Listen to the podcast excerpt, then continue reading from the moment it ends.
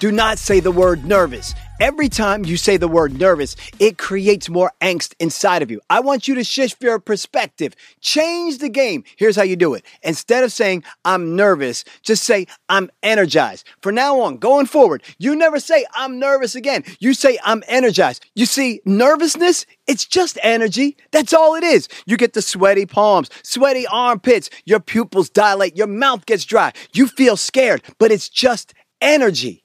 And if you can change that energy from being in defense and being in scarcity to being in abundance and to being excited, then you can change your perspective. Energized, not nervous. If you can change it from being nervous, which sounds scared and in scarcity and in defense, to saying, I'm energized, I'm ready, I'm gonna bring it, you will have breakthroughs. Switch from being nervous to being energized. Let's lock in.